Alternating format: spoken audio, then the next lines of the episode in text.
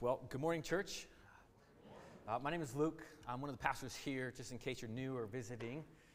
And I get the privilege of being the primary teaching pastor here. And, and today uh, we have um, a unique opportunity. Um, we're starting a new sermon series, but I'm just thankful uh, to be able to be in this pulpit again.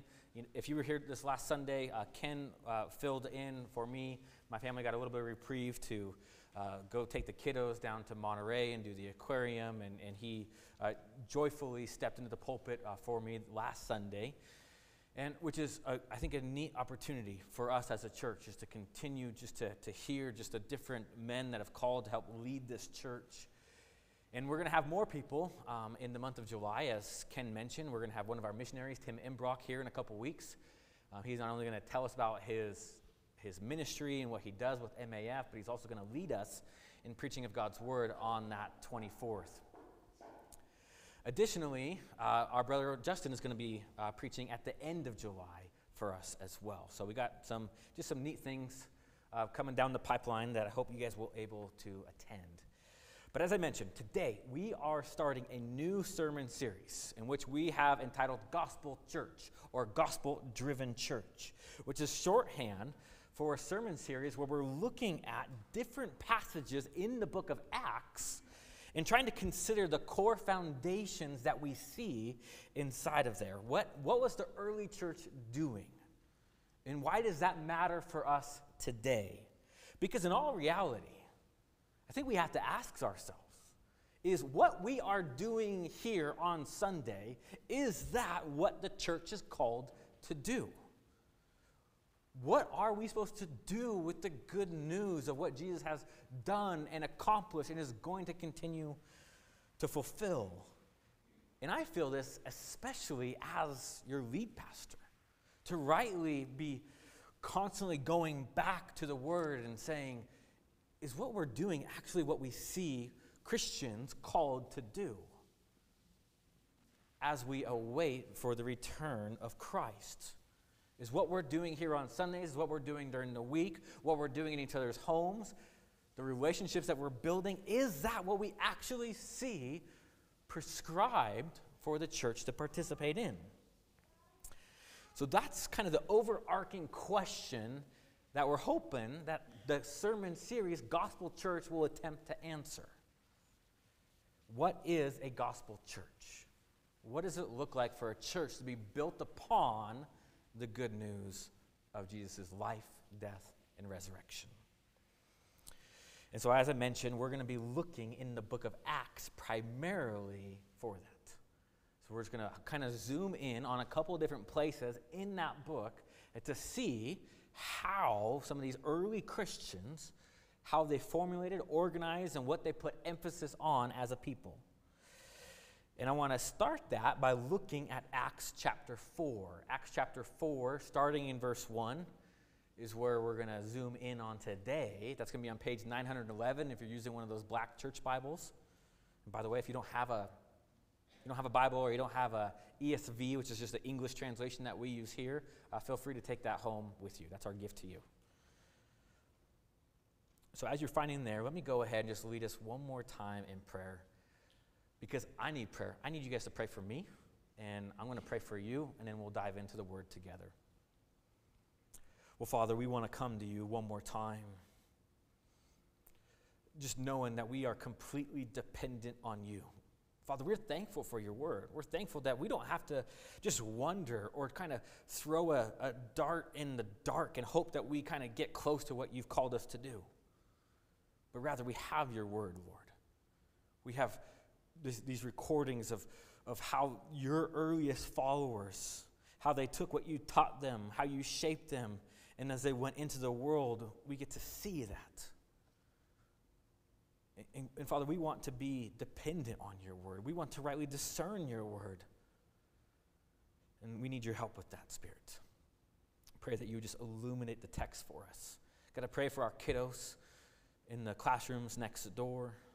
God, that those teachers and those little hearts, that, that those teachers would be able to just kind of show them Christ, show them how big Jesus is, and just give them just a gift of repentance and just a love for you, no matter what age they are. But we're all dependent on you today, Lord. And so it's in your mighty name we pray. Amen. Amen. All right, Acts chapter 4, and I'm going to go ahead and just read through the first 12 verses for us to start. It reads And as they were speaking to the people, the priests and the captain of the temple and the Sadducees came upon them, greatly annoyed because they were teaching the people and proclaiming in Jesus the resurrection from the dead. And they arrested them and put them in custody until the next day, for it was already evening. But many of those who had heard the word believed, and a number of them came, a number of the men came to about 5,000. On the next day, their rulers and elders and scribes gathered together in Jerusalem with Annas the high priest and Caiaphas and John and Alexander and all who were part, all who were of the high priestly family. And when they had set them in the midst, they inquired, By what power or by what name do you do this? Then Peter, filled with the Holy Spirit, said to them, Rulers of the people and elders, if we are being examined today concerning a good deed done to a crippled man, by what means this man has been healed, let it be known to all of you and to all the people of Israel that by the name of Jesus Christ of Nazareth, whom you crucified, whom God raised from the dead, by him this man is standing before you well. This Jesus is the stone that was rejected by you, the builders, which has become the cornerstone. Verse 12, and there is salvation in no one else, for there is no other name under heaven given among men by which we must be saved. Church, that is the word of the Lord for us this morning. Yeah, we're thankful for God's word. That's why we say that. Now, in case you're not familiar with the book of Acts, Acts is called the book of Acts because it records the acts of the apostles. Right? So the author, Luke, who also wrote the gospel that bears his name, he wrote a, basically a two part eyewitness testimony of the early church. Part one was the Gospel of Luke, where he records the life and the ministry of Jesus. Now, part two is the book of Acts, where once again he records eyewitness testimony as long as he was along with a lot of these events. Um, he was an accompaniment, uh, basically a travel companion of the Apostle Paul and others. And he's recording this eyewitness testimony of what did the early church do? How did those early, those first followers of Christ, how did they take the message of what Jesus did and actually go out into the world? So, what we're reading, what we're looking at, is kind of that part two. And we're looking at the very beginning of this. Now, before I actually give some content to this passage, I need to teach us another hermeneutical principle. Now, hermeneutics is just a fancy word of, of how do you discern or understand literature. When you look at the book of Acts, there's an important distinction and kind of framework that we have to know about as we read narrative, which is what the book of Acts is it's historical narrative. Because when we do a series like this, when we're looking at the book of Acts and we're trying to understand okay, how does this book or, or these events, how does that translate into the church today? What we have to do is we have to be aware of a trap that unfortunately I think a lot of Christians can fall into. And it's a trap of looking at a historical narrative and seeing as it is always prescribing wholesale what a church is intended to do. That it's basically a, a story that is meant to be repeated in all places and in all times. Rather than, is instead of it just being a prescription of what to do, is it just describing a historical event? So the importance is when we read a narrative, are we looking at something that's been prescribed to the early church, or are we looking at something that's been described to the early church just to know what has happened? Those are kind of the two hermeneutical principles that we have to keep in mind. Now, I don't think that those are mutually exclusive, that it's either one or the other.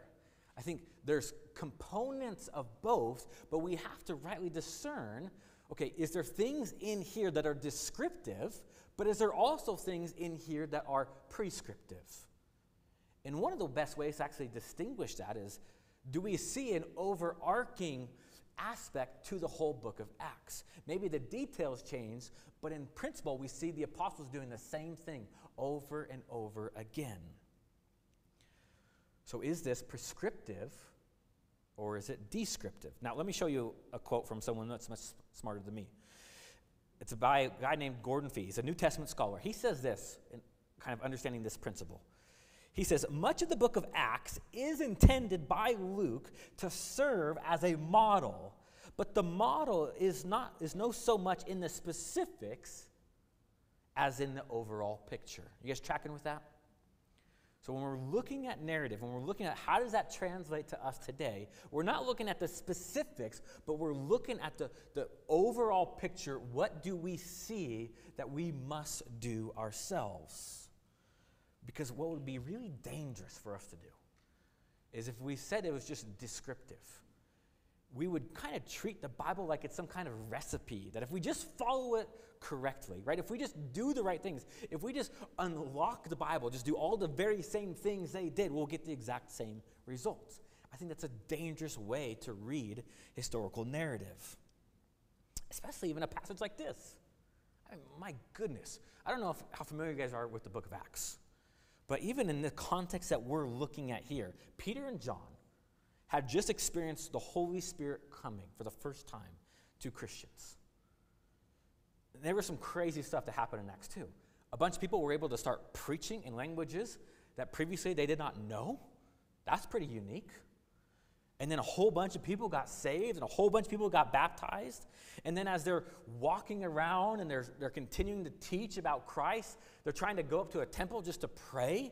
And they come across this disabled man, kind of paralyzed man in Acts 3. And, and he kind of yells out to Peter, Peter, can you do something for me? And Peter tells him, Well, the only thing I have to offer you is Christ. The only thing I can offer you is Jesus. So, in his name, get up and walk. And he does it, right? This paralyzed man gets up and walks. Now, if this was just prescriptive, then what should we do as a church? Well, we should try to go to every Jewish temple we could find or every paralyzed person we could find and just tell them to walk in the name of Christ if it was just descriptive or, prescri- or prescribing rather than descriptive. But rather, what we see, we see this throughout the book of Acts, those are describing unique miracles that were given to the, the early apostles for the purpose of using that platform to actually do what? To preach about Christ, to tell people about who Jesus is and what he's done. Because Peter, as we will see here in the passage we just read, he's not saying, oh, yeah, look at me, I'm a healer. Look at what I can do. But rather, he leverages that platform to exalt Christ in Christ alone. And I think that's the, the principle. That's actually the instruction that we see in this passage. It's not that we should go out and try to heal every paralyzed person that we see, but rather we are to leverage our lives for one central message, and that salvation is found in Christ, in Christ alone. So, although the details are descriptible, are descriptive, the principle I think is clear. And as you can see in your bulletins, today's message is built around that we have one central message as a church. We have one hero to exalt. We have one person whom we are telling everyone about. And that's the person and work of Christ. And that's our main point this morning. And that's the main point of Peter and John. Even if you jump back down to verse 12, look at verse 12 of Acts chapter 4. How does he end this, this little segment? He says, There is salvation in no one else, for there is no other name under heaven. And that's just a way to say, under everything, given among men by which we must be saved. You see, Peter leveraged his time, his life, to be about one central message. Now, why is that important? Well, because in the first century, where this is taking place, where Peter and John, this is taking place, the exclusivity of Jesus, of the exclusivity of Christ, was not popular Right? It was not popular to say that salvation is in Christ, in Christ alone. I think in the same way, it's not popular today. It's not popular today. So for Peter and John, the religious crowd did not want them to be preaching about Jesus, right? They didn't want them to be preaching that it's through him and that the resurrection can only come through him. And they were taking on the popular theology of the day. Because there were some, and I'm not going to have time to get kind of get into some of the, the more historical details of Acts 4, but you have to know that there was these religious figures known as the Sadducees they were uh, basically this very influential uh, Jewish teaching group that did not believe in the resurrection, did not believe there was any possibility of the resurrection. Not just about Christ, but just in general. And because of that, they certainly did not believe that Jesus rose from the dead. And they certainly did not believe that Jesus was the Messiah that was foretold in all of the Old Testament.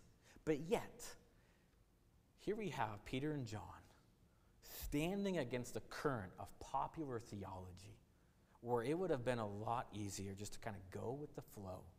But they're standing against the current and saying,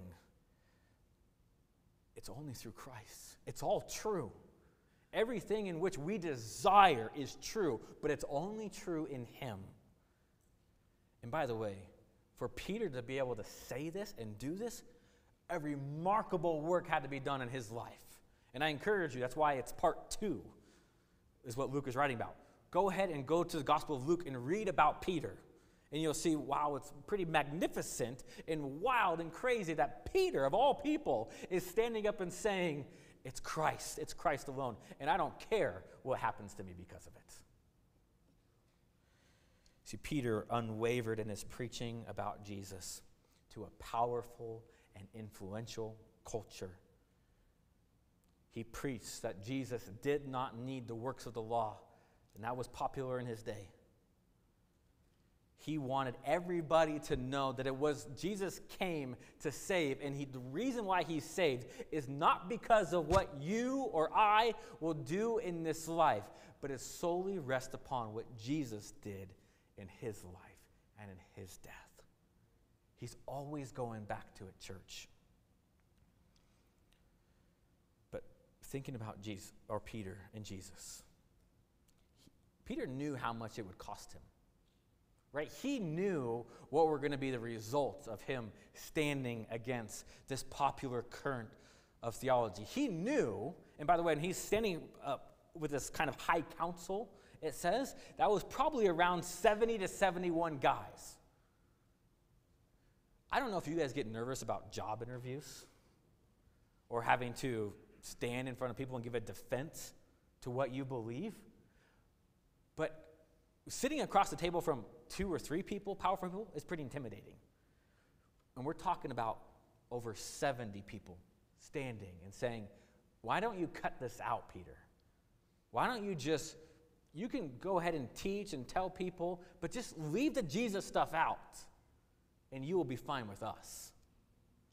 But Peter couldn't do it. He couldn't do it because he knew that he was a great sinner. He knew this, he knew this firsthand. And he stood in a land where everyone around him was also this great sinner, unable to save themselves. So, so he knew that outside of Christ, there was salvation in no one else. That's why, look back at verse 12. When he says there's no other, no other name under heaven given among men by which we must be saved. It wasn't like possibly be saved, or he's an option for, for some but not others. He's, he's the only one. He's the only one that we can be saved by. We must be saved by him because there's salvation in no one else. And he was unapologetic in this. Right? He didn't ask if they believed in God or not. Right? He didn't ask if if they had some common ground in this? No, there are times, church, where no matter what the popular theology of the day is, you just have to say the truth. You just have to say what's true and right.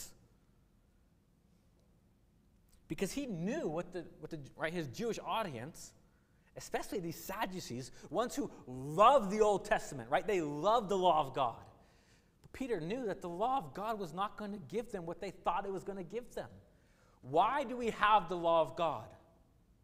The reason why we, ha- the primary reason why we have the law of God, church, is one is it shows us who God is. It shows us His holiness. It shows us His perfection. But then for us, then, what do we do with that? It's not go, okay, I can figure, I can be perfect then. We read the law of God and go, uh oh, I can't do that. Or I've already messed it up. Now what? And so Peter is talking to them and says, the law of God only condemns you now. It will not provide the way of salvation which you think it will. It will only lead to death. Or as Paul says, if you live by the law, you will what by the law? Die by it. You'll die by the law.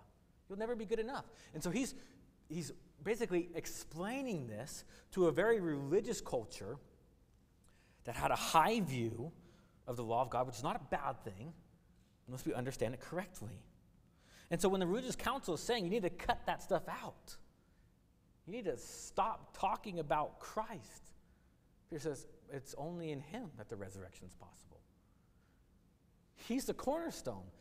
He's the very stone which everything is built upon. So if we miss the cornerstone, we won't have anything to stand upon. Everything is sinking sand without the cornerstone. Peter knew that it was Jesus alone who actually had lived the perfect life. The law of God, which we see, right? I think, and there's over 600 laws in the Old Testament. Jesus fulfilled every single one of them. Jesus himself even said, Hey, I didn't come to abolish the law, it reflects the character of God. I came to actually fulfill the law of God because you couldn't on your behalf, on, on your own, but I could. So Jesus lived the life we couldn't live. He also bore the wrath of God in which we should have borne. It was Jesus alone who went to the cross as a substitutionary atonement. It was Jesus alone who went to the grave, but then three days later rose again. Because why? Because death had no hold on him. What's death the consequence of or the wage of? Sin. But he was sinless. So death had no right to him. And so God raised him from the grave. So we celebrated Easter, right? That he was risen from the grave. And so Peter is saying it's Jesus alone. It's Jesus alone, church, who has been given to you a gift from heaven above by which you must be saved. So we have one central message. There's a lot of good things we can talk about. There's a lot of things that we want to do well in this life, but we would be missing the bullseye if we didn't have this message as the central component to who we are. It's the best message that a dying world could ever hear, right? For God so loved the world that he gave his only begotten Son, that whoever believes in him should have what? Eternal life. So, one central message is only through Him. And we've been called to do the same thing to tell people about the one true God and even stand against the popular theology of our day, right? The current that's running down. Now, I don't think what we would say that the popular theology of the day is maybe equal to kind of that Pharisaical works righteousness. That's God will be happy with me if I just do the right things.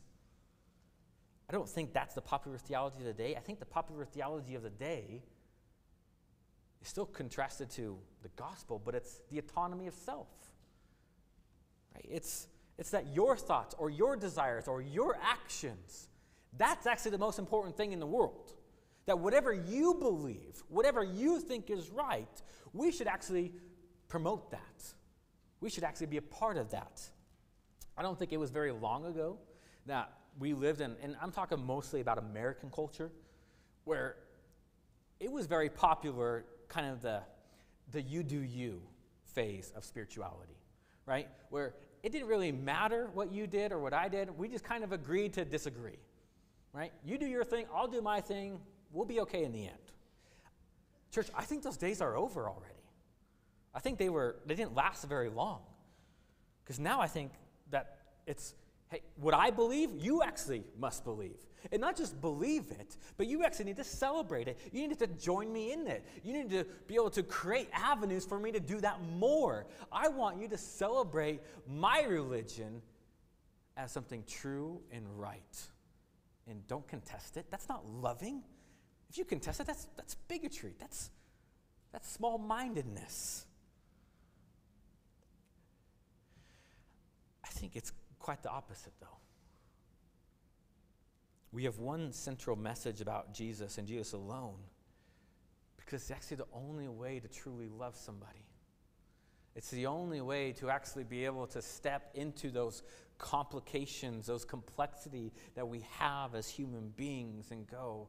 Instead of you just trying to come up with your own religion and me trying to come up with my own religion, what if there is something true and something that's right and something that goes beyond the bounds of, of cultural appropriation or goes beyond the bounds of what just seems to be right in that moment? What if there's something that transcends my own thoughts or my own heart? What if there's something even more than that? That's what Peter's getting at here in Acts 4. There is something more than that. There is a cornerstone. There is salvation in no one else.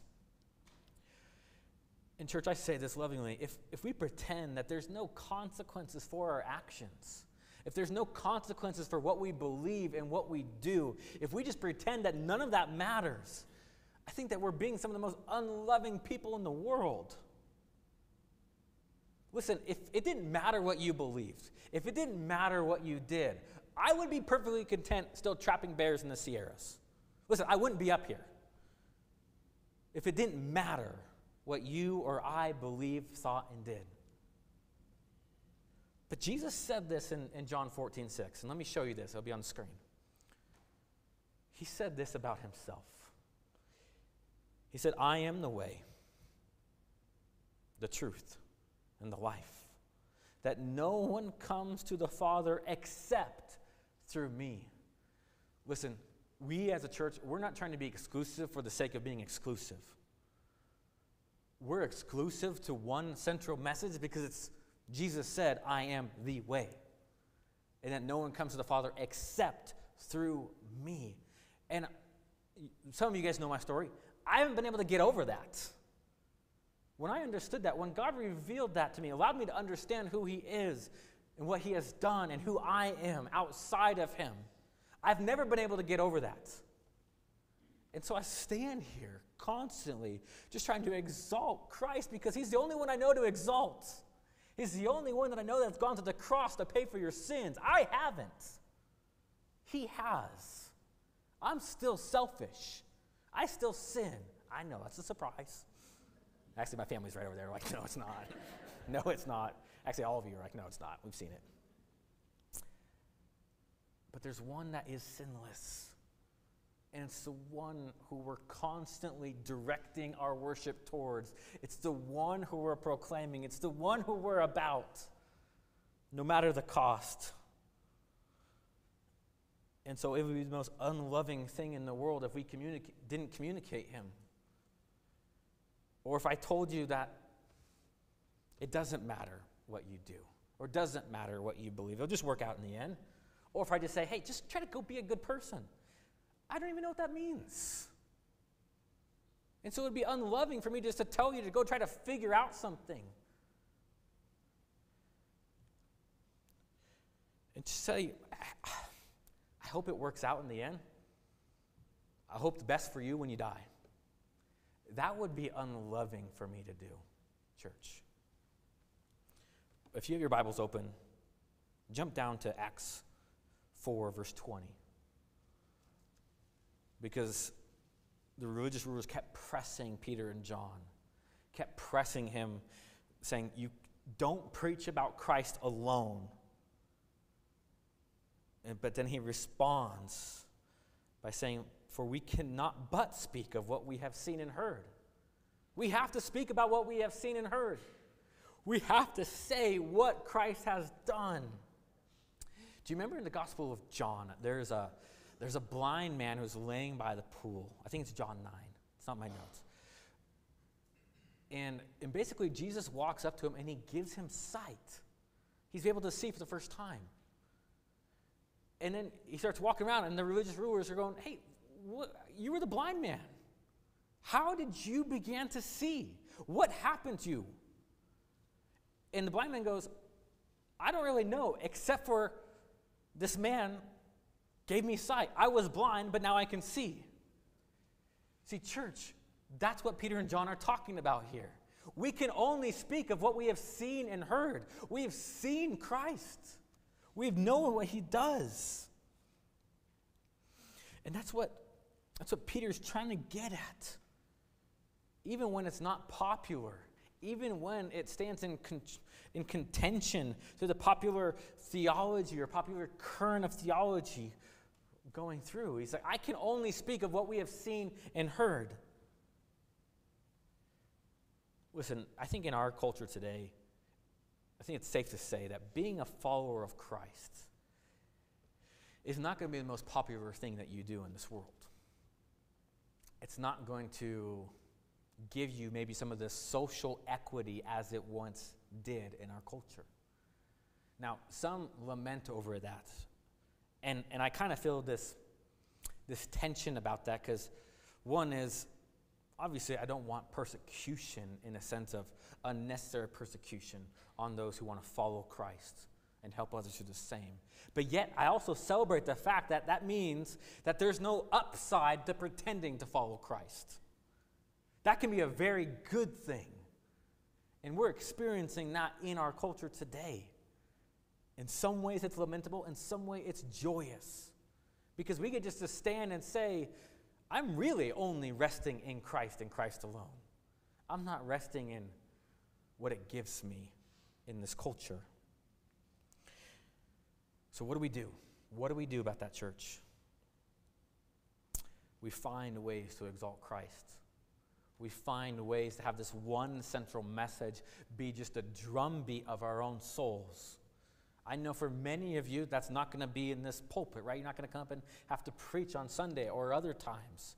So it's figuring out, okay, what does it look like for me in being a part of a church or this church to have one central message that runs through our veins? What does that look like on church on Sundays? What does that look like in our homes? What does that look like in our workplaces? That's what we're going to look at throughout the series. Is how did they do this? Because not all of them were preaching. Many of them weren't. Right? We just saw that at this point there was about 5,000 Christians. Only a handful of them actually were preaching. So what were the rest doing? That's what we'll look at. But they were finding ways to exalt Christ no matter where life took them. And by the way, they weren't doing it in a prideful way. Remember, who is, who is preaching here in Acts 4? Peter, primarily. It wasn't very long before this event took place that Peter was denying Christ. Right? That he was turning his back on Jesus, saying, Oh, I don't know that guy. I want nothing to do with him, in fact. But yet now he's putting his life on the line for, for the exclusivity of Christ. And because he knew that it was all true, he could only speak to what he has seen and heard. Now, Peter had some uniqueness to him that we don't have because in real time, Peter got to see Jesus crucified. He got to see him on the cross. He got to see where they put his body. He got to see the empty tomb. He got to visit with the resurrected Christ. He was able to see him ascend back to his throne. And although we have not seen Christ, Scripture says we love him. And we rest upon that those words have been recorded. Those descriptions are there for us too, that they've been given to us. And so Peter's saying, I've seen him. I've been a part of his life. I know what he has done on my behalf. I know what he has done on your behalf, sinner. And he's saying, believe, trust in him. There's nobody else. And if you look down at verse 13, how they responded with this, this message of exclusivity is they said they saw the boldness of Peter and John. And they perceived that they were uneducated, common men, that they were astonished, and they recognized that they had been with Jesus. That Jesus or Christianity was not just this moral lifestyle or this philosophical worldview that he just happened to adhere to at this moment in his life. Oh, no, no. It was much more than that.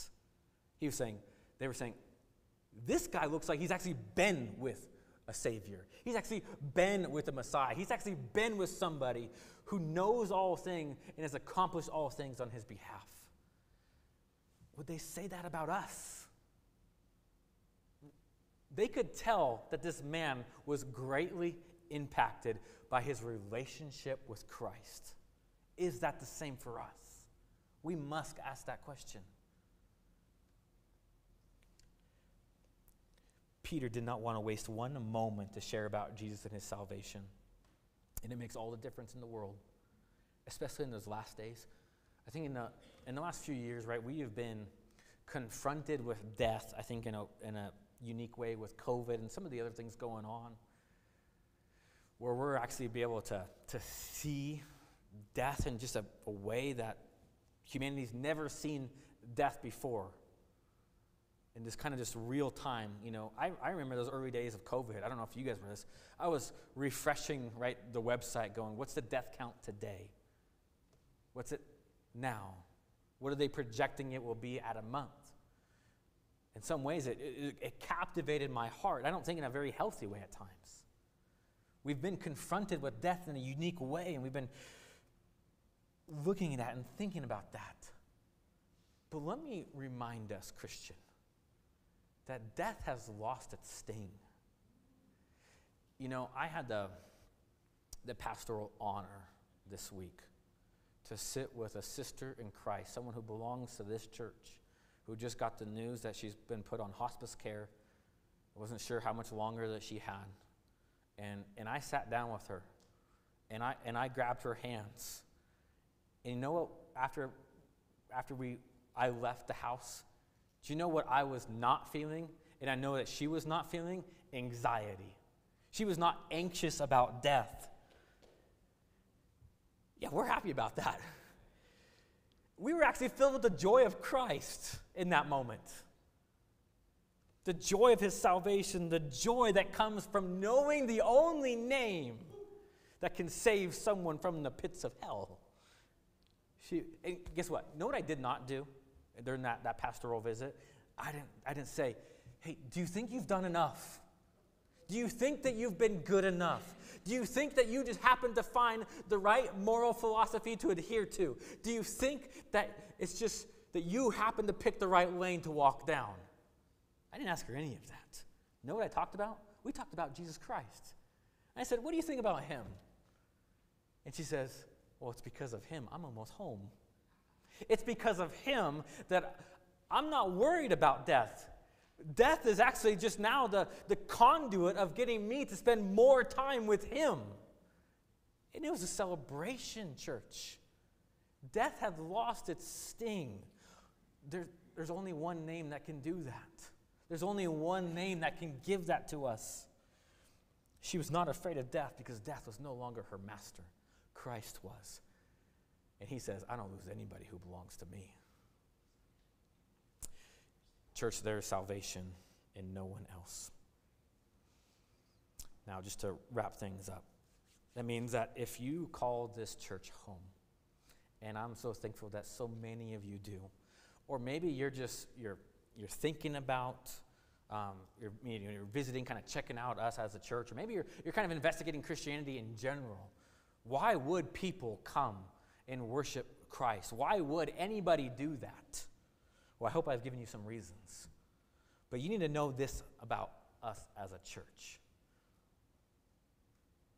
And I didn't start this. This started from day one of this church that preceded me. But I'm going to carry the torch. And we're going to keep talking about Christ. We're going to keep talking about his life. We're going to keep talking about his death. We're going to keep talking about his resurrection, his ascension, his second coming. No matter how hard it gets to be a Christian, and I expect it to get harder, I really do. But know what we're going to do? We're going to plant our flag in Acts 4:12. We're going to plant it. We're going to plant it deep, as deep as the gospel goes. And we're going to say, this Savior, this rock, is the rock of our salvation. And is that wonderful hymn that we're just about to sing? It's a rock that's been cleft for me. To the cross alone, we're going to cling. That's good news, church. That's the one central message we're going to be about. So let's go ahead and just end there. Let me pray for us, and then we'll respond in song.